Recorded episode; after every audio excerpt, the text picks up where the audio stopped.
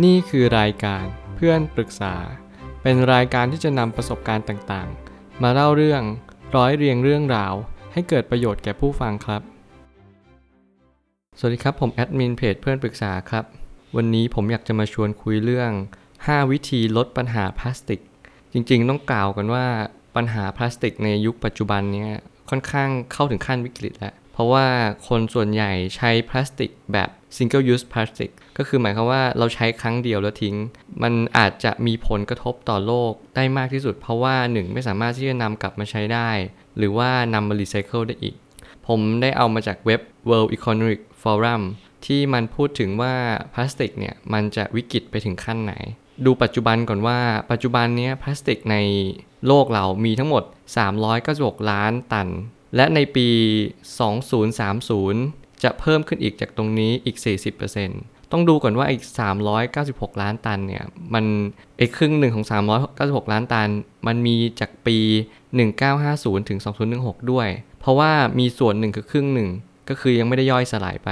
ต้องใช้เวลาอีกประมาณ 100 ปีถึงประมาณว่าจะย่อยสลายไปจากปี 2000 ที่เคยมีอยู่ครึ่งหนึ่ง แต่หมายความว่าการที่เราจะมี พลาสติกเพิ่มขึ้นอีก 40%เนี่ย มันค่อนข้างวิกฤตมากๆ World Economic Forum ก็คือ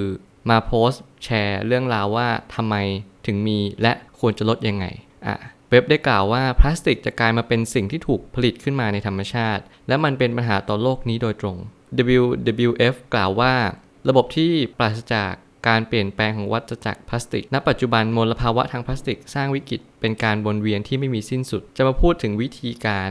ที่จะลดพลาสติก 5 วิธี คือ 1. การผลิตได้เติบโตขึ้นจาก 4%จากปี 2000 2. การใช้พลาสติกมันเป็น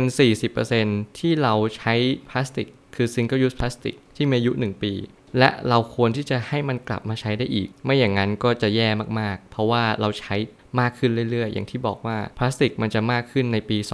2030 แล้วก็ข้อ 3 เลือกขยะเป็นสิ่งที่คนต้องคำนึงถึงมากที่สุด เพราะเป็นปัญหาส่วนใหญ่ที่ทิ้งขยะฝังลงดิน การเลือกขยะเป็นจุดที่สำคัญมาก ถ้าเกิดสมมุติว่าเราไม่รู้ว่าปัญหาพลาสติกส่วนใหญ่ก็คือการเลือกขยะผิด และเราทิ้งที่ผิดด้วย ก็คือ หมายความว่าเราไม่รู้ว่าอายุของพลาสติกเนี่ยแต่ละตัวมันมีต่างกันแค่ไหน และก็คือ 4บำรุงพลาสติกที่เทลงทะเลมากขึ้นทำให้ผลเสียต่อระบบนิเวศและการกินของมนุษย์ ก็คือกลายเป็นว่าการทิ้งพลาสติกลงทะเล สัตว์ก็จะไปกินพลาสติกอยู่ใน